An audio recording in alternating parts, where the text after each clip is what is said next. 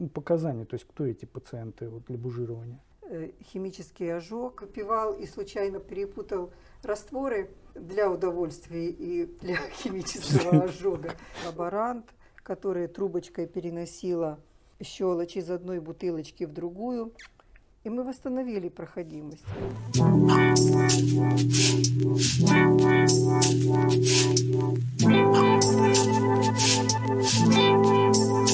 Э, здравствуйте, дорогие друзья, уважаемые коллеги. Сегодня у нас в гостях Людмила Михайловна Миукина. Людмила Михайловна, э, насколько я знаю, вы кандидат медицинских наук. Э, Людмила Михайловна, можете назвать лечебное учреждение «Газпром» или «Сагаз»? Да, очень созвучно, но это две совершенно э, отдельных организаций. Я работаю сейчас в поликлинике «Газпром». «Газпром». Ну, такая достаточно хорошая поликлиника с э, очень хорошим мощным оборудованием. Да. Ну и мы сталкивались, да, и с вашими пациентами, то есть э, достаточно такое значимое место, и спасибо вам. А еще хотел сказать, что Людмила Михайловна это мой учитель вместе с Андреем Валентиновичем, собственно говоря. Э, вот так вот совпало, что вот э, мы сегодня так беседуем в этой желтой студии в нашей. И тема нашего сегодняшнего разговора это будет э, бужирование, да, то есть дилатация. Мы возьмем, наверное, пищевод, чтобы сузить немножечко вот эту вот тему. И первый вопрос, скорее всего, к вам, это вот ну, показания, то есть кто эти пациенты вот, для бужирования. То есть показания для таких для эндоскопических вмешательств, для малоинвазивной да. эндоскопии дилатационной. Ну, прежде всего, это, конечно, пациенты, которые по тем или иным причинам получили повреждения именно химическими реагентами пищевода. Это могут быть кислоты, это могут быть щелочи, это могут быть еще какие-нибудь агрессивные неустановленные жидкости, как это было в, нашем, э, в нашей работе. Но, как правило, это вот наибольшая группа, это, конечно, э, кислоты щелочи. И э, в зависимости, если пациент знает э, конкретно, какую химическую формулу он проглотил, то отсюда мы можем прогнозировать э, течение того или иного ожога. Ну, конечно, развитие структуры зависит не только от вида химического реагента, оно зависит от количества, от того, в каком состоянии человек это принимал, принимал это он сознательно с суицидальной целью, э, значит, он где-то так в подкорке себе держит, что это будет э, там больно, страшно и опасно. И глотки в таких случаях чаще всего поражается глоточно-пищеводный переход, может быть э, пищевод до средней трети. То есть мы можем предположить, как этот химический реагент будет поступать. Если же это человек, который выпивал и случайно перепутал растворы э, для удовольствия и для химического ожога, вот, то в таком случае у них чаще всего ожог сразу кардии и выходного отдела желудка. То есть они с удовольствием это принимают, ни о чем не задумываются, получают ожог другой локализации. При этом имеет значение и тот факт, покушал человек или на голодный желудок. То есть э, значительное поражение желудка или э, поражение желудка как бы нивелировано присутствием пищи. Кроме того, Э, была ли рвота, вызывал ли этот пациент э, рвоту. Значит, химический реагент возвращался, опять же, тем же путем, через пищевод, и уже обжигал снова по, по ходу дела все отделы пищевода и глотки. То есть вот эти все нюансы, они имеют значение для развития зон поражения. Их может быть несколько, может быть на всем протяжении. Ну, в общем, ну, отсюда понятно, что с той картиной, которой мы можем столкнуться при ожоге, да, эндоскопической, она будет варьироваться из этих фактов. Кстати, да. очень интересно такое очень наблюдение, много. да, что про суицид и про это самое. Это я вот, честно говоря, не задумывался об этом. Это а, тоже не моя мысль, это где-то и прочитала, скорее всего. А, ну, вот мы как бы ограничили немножечко тему разговора про бужирование и дилатацию, то есть злокачественное и доброкачественное поражение. Ну, считается, что все-таки химический ожог или там пептические структуры это все-таки более доброкачественное такое течение, нежели вот злокачественное. Потому что, насколько я знаю, что при злокачественных образованиях на сегодняшний день от тактики бужирования и дилатации отказались. С тех пор, как появились саморасширяющие стенты, появились, э, появилась возможность удерживать просвет пищевода, э, тем более, что бужирование или дилатация при опухолевых поражениях, они были малоэффективны. Ткани все равно снова спадались, и либо ригидные плотные стенки снова сжимались, и восстановленная проходимость, она была это на очень короткий промежуток времени, это было неэффективно. Поэтому стентирование в таки, у таких пациентов это вот как раз тот метод выбора, который, которого, в общем-то, эндоскопическое человечество ждало и дождалось. Ну да, это облегчает значительным страдания, но и тем самым еще бужирование малоэффективно у них, да, вот вы сказали об этом. Травматично, опасно, угу. в силу того, что могут формироваться пищеводно-трахеальные свищи, кровотечение, э, переносится тяжело пациентами. Э, достаточно давно такой работой, такую работу проводил э, в нашей больнице областной и в Москве в э, Институте хирургии Андрей Леонидович Андреев. Угу. Он занимался стентированием пластиковыми стентами вот таких пациентов с опухолями, с, с раковой непроходимостью пищевода. И надо сказать, что эти процедуры были достаточно болезненными для этих пациентов, и не каждый пациент справлялся с присутствием в нем такого стента. Иногда приходилось их извлекать, потому что вот эта давящая боль была непереносима для пациента. Так что сейчас вот эти стенты, которые есть, они, конечно, помогает. Шаг вперед. Здорово, да. Лена Михайловна, ну вот возвращаясь все-таки к теме бужирования и именно вот э, к тем моментам, вот то, что мы обозначили, да, доброкачественное поражение, и что они вот есть химический ожог, пептический ожог. А можете рассказать, вот как, э, который из них ведет, ну, в прогностическом плане? То есть вот мы видим пациента, ну, есть э, пептические ожоги, они, ну, кажется, структуры, да, вот, которые эти... Очень похожи друг на друга, бывает трудно различить, если не знаешь, если пациент упускает пускает свой анамнез, или мы у него не, его не где-то откопали, то понять эндоскопически, химически это ожог или пептическая структура бывает достаточно сложно. Только путем такого долгого анамнестического поиска можно принять, пил человек что-то такое, э, что вызвало бы агрессию. И, э, скажем так, химический ожог – это однократная агрессия. Она случилась, и дальше мы либо имеем химический ожог и боремся, либо это все обошлось, и как бы человек живет дальше со своим пищеводом. Э, пептическая структура – это длительно существующая э, агрессия, и, э, соответственно, и дисфагия развивается по-разному. В пептических структурах это рецидивы Э, жалобы, изжоги, отрыжки и так далее, и так далее, которые приводят в результате вот к э, э, явлению дисфагии, и уже мы э, понимаем, с кем мы имеем дело. Тогда как химический ожог, это понятно, это произошел случай, и, как правило, дисфагия в первые несколько суток или неделю. Эта дисфагия связана с эзофагоспазмом, с мощным как бы, болевой реакцией на реагент и с отеком, воспалительная реакция. В этот момент как раз я забегаю, наверное, все сразу раз хочу Ничего рассказать. страшного. Как раз и общаемся. Что вот в этот момент э, иногда звонят, до сих пор спрашивают, скажите, а можно ли провести эндоскопию? Потому что э, по ряду причин. Например, подозревают кровотечение из э, каких-то острых язв желудка и необходимость гемостаза для того, чтобы понять, какая протяженность поражения.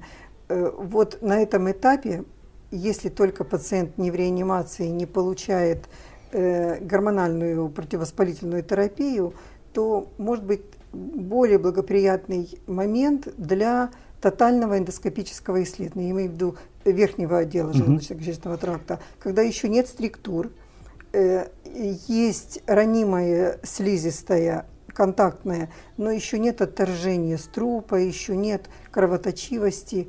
И в этот момент, если это, особенно если это адаптированный аппарат уменьшенного диаметра, это большое благо, можно все пройти. Во-первых, вы перескакиваете через целый Эм, через целую ступеньку, а может быть и два, две потом долгой и э, муторной диагностики протяженности поражения, выраженности этих поражений и так далее, которые достаточно сложно уже при сформировавшихся структурах потом проводить. В данном э, случае вы одной гастроскопией вы решаете все эти вопросы. Вы понимаете, э, как пострадал пищевод, как изменилась кардия, что происходит с желудком, потому что когда он потом приобретает форму каскада со стенозом выходного отдела, уже очень трудно понять, где каскад, где выходной отдел и вообще не кардия ли это еще. В общем. Понятно, ну не видно. Это вот вы сказали в сроке где-то приблизительно ну, две недели, да? То да, есть, да. То есть первые две Потому недели что через, э, где-то через 3-4 недели начинает формироваться э, плотная соединительная ткань. И вот тогда, наверное, обращают внимание, что где-то спустя месяц пациент, который выбрался из химического острого состояния, вот химического ожога, поступает в клинике с дисфагией. И вот он, у него начинается снижение веса, проблемы с глотанием и так далее. И это уже месяц, а через месяц зайти в пищевод и оценить угу. эндоскопом даже уменьшенного диаметра бывает не удается. Ну, собственно, и, ну, такой вот вопрос, почему и родился, потому что считается, что вот э, в острый период после сразу отравления, когда вот эти первые недели, что он там опасный, большей частью там повредят Из-за гормонов, если он в это время получает мощную гормональную терапию, которая как раз и вызывает э, изменение соединительной ткани по типу размягчения ее. Угу. То есть в этот момент можно э, посмотреть как раз вот этот весь промежуток. До а как быстро вот их рекомендуют э, ну, вызывать дилетацию? Ну, то есть э, при, при, Начинать первое да, да. ранее бужирование, то, что называется, угу. да? Вот как бы рекомендация везде во всех справочниках о том, что у больных с химическим со структурами, потому что не все химические ожоги заканчиваются формированием структур. Когда начинать бужировать? Ну, конечно, мы ориентируемся на э, пациента. Если у него начинаются э, признаки дисфагии, то ждать, когда он перестанет пить воду, не надо. Э, сразу, вот в этот же период, ну, я думаю, что где-то спустя 3-4 недели эндоскопическое исследование обязательно. Посмотреть, если это было поверхностное поражение и слизистая восстановилась, и слава богу, вы отпускаете этого пациента, расстаетесь с ним, и очень хорошо. Если же в этот момент у вас возникают уже затруднения проведения э, эндоскопа, mm. вот это как раз самое золотое время, золотое время. Почему? Потому что э, не сформировались э, рубцы плотные, не сформировались вот эти перекосы, псевдодивертикулы, асимметрии, всевозможные по ходу пищевода. Э, еще привратник, даже если он был поврежден, но он еще достаточно э, поддающийся. Кстати, вот вопрос о привратнике. Вообще-то считается, что химические ожоги желудка, привратник – это не эндоскопическая тема. И э, как бы никто с этим особо не афишировал, может быть, своего участия.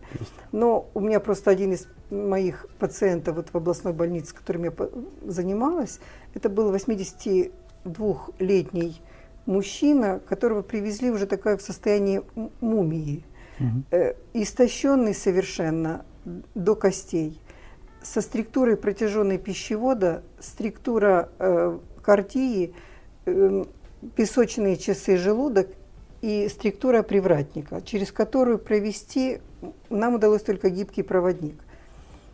И вот ему даже его ну гастростому даже без, бесполезно.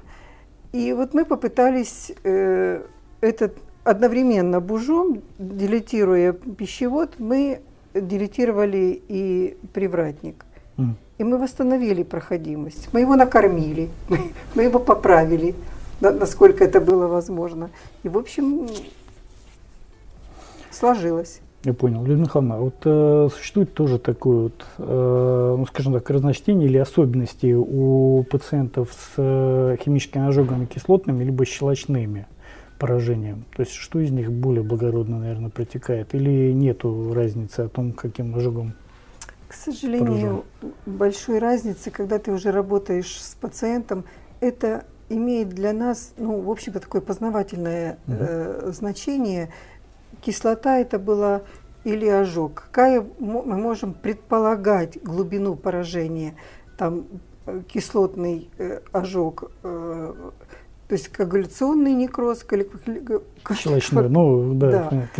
или как он называется. Да, и, но в дальнейшем в нашей работе с этим пациентом, в выборе метода дилатации это уже не имеет никакого значения, потому что, я же говорю, столько факторов, кроме того, что какой химический состав был у этого раствора, э, столько прич... влия... факторов, влияющих на развитие структур, что это не является как бы дальше определяющей. Как вот определить чистоту бужирования? Ну, мы поняли, что, сейчас я объясню, да, мы вот уже так, если пошагово поняли, что это первый срок где-то 3-4 недели, да, пока еще не сформировалась вот эта соединительная ткань, да, когда мы можем увидеть уже и здоровую слизистую, еще можем начать первый сеанс, да, и вот э, прогностически, как долго мы, вот, ну, срок заболевания, ну, то есть как, как долго, это всю жизнь тянется у этих больных, либо есть какое-то понятие ожоговой болезни, вот э, иногда просто встречается в литературе такое, понимаете? Ну, я, пожалуй, это такой вопрос, который я себе задаю тоже лет 20 подряд, пока сколько занимаюсь этим вопросом. Сколько течет эта ожоговая болезнь? И вот, как правило, большая часть наших с вами пациентов, потому что мы вместе работали да, на, помню, в одной и той же группе э, пациентов, через где-то два с половиной-три года они потихонечку пропадали. То есть они не нуждались в нашем дальше поддерживающем бужировании и компенсировали каким-то вот, может быть, прием пищи особенный, жидкий, привыкали. Но мне хочется думать, что мы каким-то образом им Э, восстановили проводимость, проходимость пищевода. Но есть единицы, вот из там 140 пациентов, которые вот в моей диссертации э, проходили э, бужи, у нас вот эти вмешательства дилатационные пищевода, три или четыре человека, которые приходили к нам все 20 лет – или там почти 30. И каждый раз мы как сначала как начинали, каждый их приход, вот, причем это, это женщины, причем э, вот одна женщина, которую вы знаете, э, химический ожог, лаборант, которая трубочкой переносила щелочь из одной бутылочки в другую, все это случайно э, выпила, получила тяжелейшую ожоговую травму. И вот всю жизнь, 30 лет, более того, спустя 30 лет у нее развился рак корня языка, пролеченный. И вот как бы уже 5 лет прошло с того времени. В общем, считаем, что справились с этой проблемой. Но обужироваться она приезжает до, до сих, сих пор. пор. А, тогда хорошо, вопрос. Вот приблизительно, если мы говорим о ну, случившемся факте, да, мы поговорили о первом бужировании сеансов, ну, я просто говорю, как вот дальше тактически можно поступить с этим пациентом. То есть мы его пробужировали, он готов к выписке, у него удовлетворительное состояние. Сейчас он, ну, скажем так, не испытывает дисфагии, допустим, компенсирован, да. А повторные сеансы бужирования от чего будут зависеть? То есть есть какие-то критерии или Значит, есть просто выбрана такая, э, не могу сказать, я не располагаю источником э, информации, вот откуда произошло э, вот такой интервал или такие подходы. Бужировать через день, то есть каждая дилатация происходит не ежедневно, а с интервалом в один день – это когда происходит период растяжения э, этого э, сужения.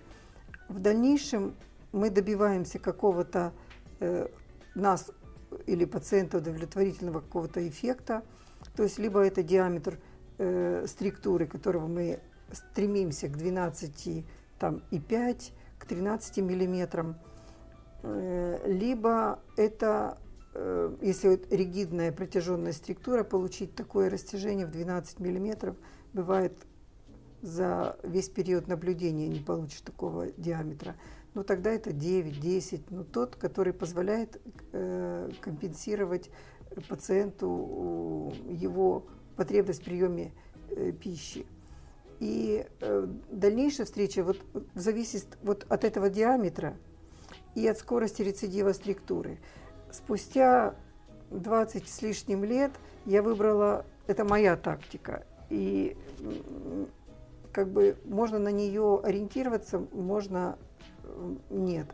Но я пациента, так как наши все пациенты приезжали амбулаторно, и большая часть из них стационарно не э, госпитализировалась для проведения дилатационных э, процедур, то мы с пациентами договаривались следующим образом. Они приезжают по мере э, своих ощущений субъективных, как только появляются признаки дисфагии, как только пациент чувствует, что у него что-то угу. не лады, он тут же приезжал в областную больницу, и мы тут же его брали без да, всяких я помню, что проволочек. это позвонков и да. без какой-либо большой очереди. Ну и сама процедура не занимала есть, большое так, количество времени, насколько да. я помню. Да. И таким образом пациент, он как бы сам регулировал. Не мы выбирали ему интервал. Но зачем ему ехать через 10 дней, если у него пища проходит прекрасно. Угу. А вот через 3 недели у него уже появляются проблемы. Вот, ну, на мой взгляд, это немножко экономило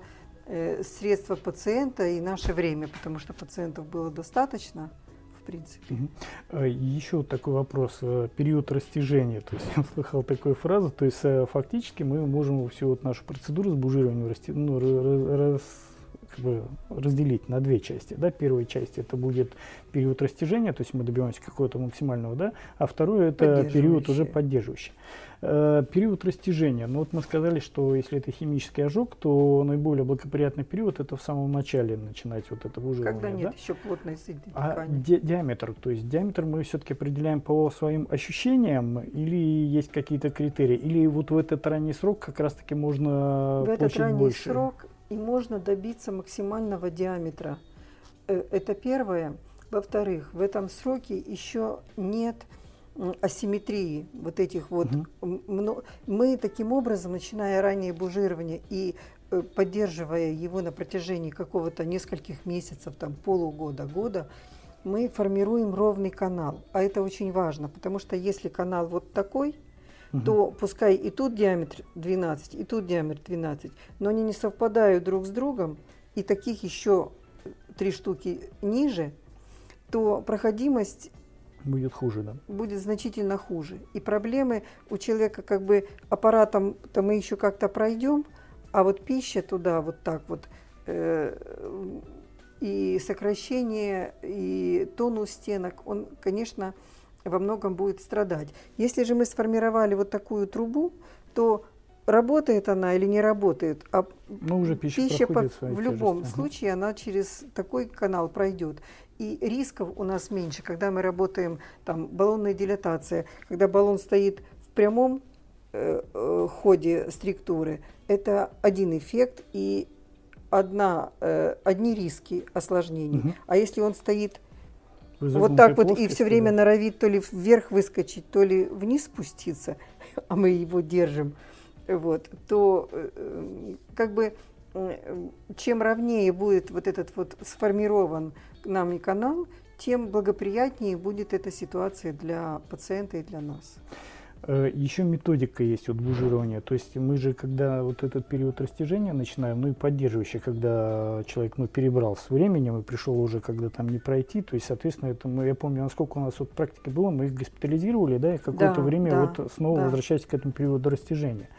И там есть вот э, некий принцип такой действия вот бужей, то есть через день по сантиметру, да, то есть вот по миллиметру.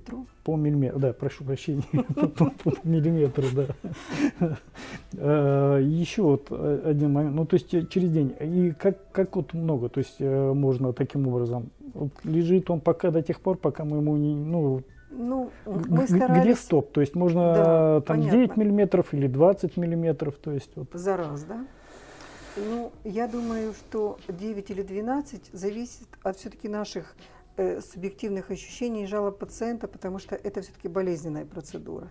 И если мы э, стенка достаточно эластичная, мы идем такими более-менее уверенными темпами, добавляя по одному миллиметру. А бывает 9, а на следующий день и снова 9.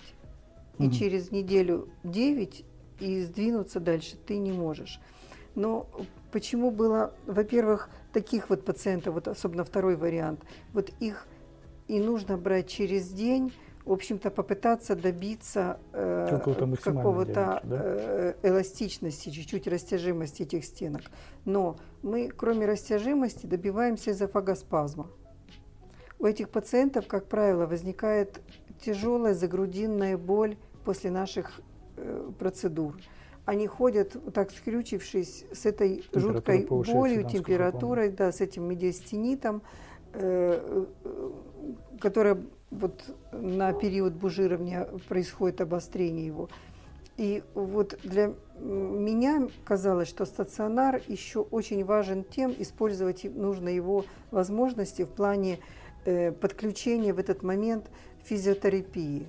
Это электрофореза, это магнитотерапии, которые прекрасно работают с эзофагоспазмом, снимают эту болезненность. Больные иногда приходят с физиотерапией и говорят, боже, как стало хорошо вот э, какое-то вот облегчение э, все-таки. Вот в этот именно вот период, да? Комплекс, да, вот в этот момент э, комплексное, можно и медикаментозно, электрофорестом делали и лидаза, и какие-то спазмолитики, в общем, физиотерапевты уже там комбинировали свои методики, а мы еще рекомендовали оксигенотерапию, вот, и УФО крови, ну, то есть придумывали все, чтобы как-то облегчить их э, облегчить. страдания. Да.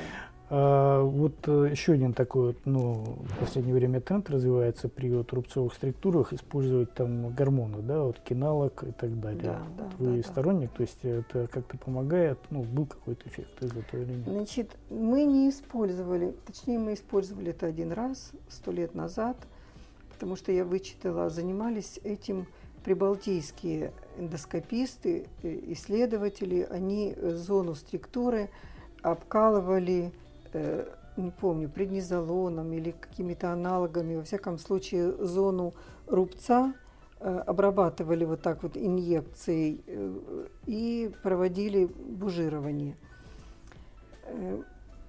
как-то э, в силу, может быть, вот занятости еще многими другими моментами эндоскопическими, но вот у меня руки не дошли до гормонотерапии. Хотя на каком-то этапе, я помню, что появился препарат, и мы его даже, мы даже его вводили киналог, кстати, более часто используется, да. Мы да. сейчас попробовали у пациентов с рубцовыми структурами, но пока вот э, нет группы сравнения, то есть надо но вот посмотреть. у нас, если помните, у нас было два или три из Гатчины, там был мужчина. Вот, кстати говоря, они очень быстро у нас прошли и исчезли. То ли это эти гормоны помогли, то ли это совпадение такое. Но вот э, я думаю, что если пригодится и займетесь, будет интересно ну, узнать. Такая вот. большая, наверное, будет работа, если да, да, это провести да. с группой сравнения.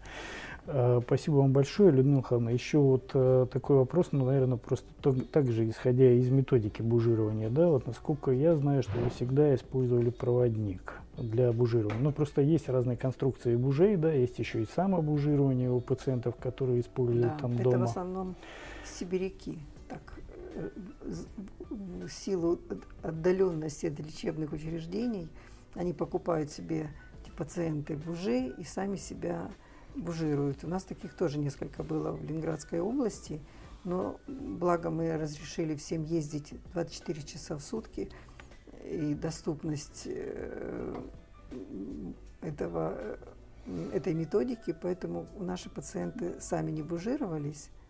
Такая методика есть, да. Ну вот я помню, да, еще у нас э, по поводу бужей, которые без, э, скажем так, металлических проводников, да, когда Ой, там история, случай. да.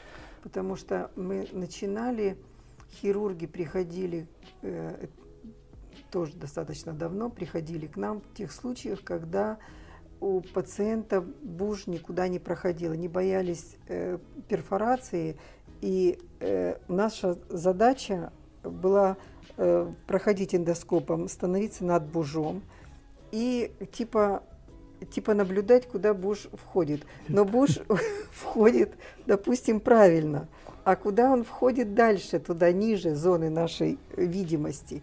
То есть э, я считаю, что это совершенно бессмысленная была э, работа. И тем более она абсолютно ни от чего не, гара- не спасала, не гарантировала. А вот эту методику Вансяна Тащакова «Бужирование по струне направителю» это и была ими разработанная э, технология, когда э, полые бужи, э, но чем отличалась их методика от того, что уже потом придумала я, от, просто от бессилия. У них методика заключалась в бужировании под, контроль, э, под рентген-контролем, это обязательное условие. Под рентген-контролем металлическая струна с атравматичным кончиком проводилась угу. через структуры. Но, не знаю, помните ли вы, у нас были пациенты, у которых мы часами пытались провести струну металлическую через структуры, и она Было вот проходила такое. и становилась над как очередной структурой перпендикулярно и, попадала, да. и э, провести не удавалось. И вот наша методика э, как бы от, от этой безысходности и появилась, когда пройти нужно, а металлическая струна не проходит. И вот тогда появился э, по типу Селингера гибкий проводник. Вот большое благо, который мы меняли на металлическую струну.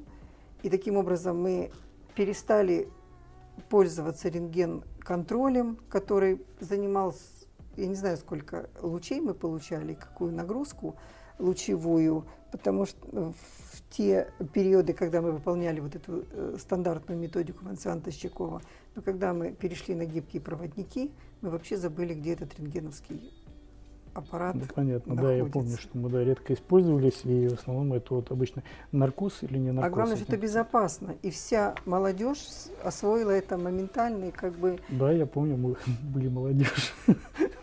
Методика, как так она и до сих пор, ну, как бы нет ничего проще, чем пойти разбужировать. Ну, как э, иногда страшно бывает, когда вот сложные пациенты попадаются. Ну, простые как бы проще проходят, а вот сложные так тяжело. Наркоз как, как сейчас еще скажу, есть одна как бы такая тупая, я бы сказала, методика, когда иногда начинают бужировать, бужируют верхнюю структуру, потом, потом оказывается бужируют по очереди, чтобы как бы с, для пациента создать, может быть, более комфортные условия, либо потому что невозможно пройти через вторую, не провести туда струну. И вот эта вот бесполезная работа и затягивание времени работать с одной структурой, а пациента не ест, угу. а потом каким-то образом пробраться, чтобы поработать с другой, на мой взгляд, э, всегда нужно одновременно работать. Наша же задача не просто э, пройти через все сужения, а восстановить возможность питаться нормально. А это значит, что работать нужно как бы на всех Совсем уровнях, включая привратник. А есть ли какие-то работы, что, ну, какая-то материальная часть вот, этой, вот этого момента? Ну, то есть, что мы работаем сразу со всеми сужениями, то есть со всей структурой целиком, либо вот верхней, ну, то есть опасность, безопасность в этом плане? Только сложности, время для пациента и Ну, то есть пока будет первую, да, пытается добраться до этого и потом дальше. Да. То есть в этом плане. Ну, не, не уходить, не закончив как бы всю работу. А, а, я поняла вопрос анестезиологии. Да, да, да, пособие. Ну, к сожалению, вот или как бы все закономерно. Как вся эндоскопия, вначале она была э, спазмолитики, обезболивающие, местные, лидокаин. Вот мы с вами, да, еще не поговорили. Но я же, вот, насколько помню, что вот как нас учили, да, то есть это такой вот набор у этих пациентов. Это был атропин подкожный, да, да это обязательно какой-нибудь обезболивающий спазмолитик препарат, ну, обезболивающий чаще всего да. кетарол, да, атропин, кетарол. А, потому что у этих пациентов, вот я помню, учили нас есть помимо рубцового компонента есть еще и спастический компонент. Да, эзофагоспазм это, конечно, такая... Ну, то есть на, на живую мы фактически никогда людей не бужировали, грубо говоря. Никогда. То есть это обязательно, да, атропин и обязательно обезболивающий препарат, при этом эффект значительно лучше, потому что вот, ну и даже сейчас я вот просто наблюдал за молодыми докторами, которые пытались, так, а мы сейчас, говорит, сделаем. Нет ничего, то есть э, и сложно пройти, результаты Там растяжения... зажимается так, что ты не понимаешь, это структура так держит или эзофагоспазм. Так вот, эзофагоспазм – это достаточно мощный механизм, который очень сильно мешает. А наркоз решает эту проблему или нет? Ну, обезболивающие. Ну, То есть э, гипнотики и вот некоторые используют обезболивающие препараты ну, в виде фентанила. То есть да. Они устраняют, то есть это наоборот более благоприятное. Мне такое, кажется, скажем, что это более благоприятно и более по-человечески и Э, как бы и убирает вот этот вот функциональный механизм, оставляя только э, работу непосредственно с тканями, там, со структурой, рубцом, фибри, фиброзным изменением. Михайловна, а вот еще вопрос. Кто-то говорит, что баллонная дилатация лучше, да. кто-то бужирование. Кто-то рассечение. Кто-то рассечение. Ну, я для себя такой э, алгоритм раз, сформулировала, и, и он же как бы прозвучал у меня в диссертации. И вот так я на этой позиции и остаюсь. Если протяженная структура, ну, скажем, более 10 миллиметров, вот, как, что из наших инструментов может работать на протяжении 12-15 сантиметров, да? Ну, это бужи баллона 15-сантиметрового, который бы растянул, э, и причем какая-то должна быть там атмосфер сколько, да, чтобы это все растянуть. Значит, при протяженных бужировании. Если короткие структуры, но 2-3, угу. у нас опять же будет баллон, который растянется на все три структуры. Нет, да. Что растянет одновременно? Э, опять же, бужирование, да? Вот. Чем еще хорошо бужирование, что нас хватает и на привратник при необходимости ну, таких, такой. Да. Если же это э, не сформированная короткая структура, мне кажется, наиболее эффективно там баллонная дилатация. Это и эффективно, и менее чувствительно для пациента вот это в глотке, вот такую ну, понятно, да, диаметра буш держать, э, гораздо более комфортно и безопасно и эффективно. Если же это сформированная короткая структура, то баллонная дилатация, мы это видели и как бы убеждались неоднократно, при растяжении, пускай одновременно во все стороны, во все, разрыв происходит по одной стенке. И чаще всего не там, где рубец. И не там, где тебе надо. Да. И вот и, и риски у нас очень большие в этот момент. Да? Что в таких случаях мы делали? Мы надсекали в зоне рубца.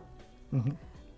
Получалось, что изначально выполняем, выполняем рассечение рубца – и после этого баллонную дилатацию. Там растяжение этой ткани. Да. да. Тогда это растяжение идет более-менее равномерно и с меньшими рисками. Хотя где там больше, где меньше, тут э, не рассчитать. И все как раз осложнения, которые у нас возникали, вот у меня было две перфорации, и в одном случае это нарушение методики чистой воды. Сестра не, у, от, не контролировала выведение я выводила буш, они уже у нас сестры удерживают струну. Угу. Вот, вот это был момент был упущен, струна поднялась до средней трети пищевода, а, а потом вместе с бужом мы пошли делать дополнительный ход.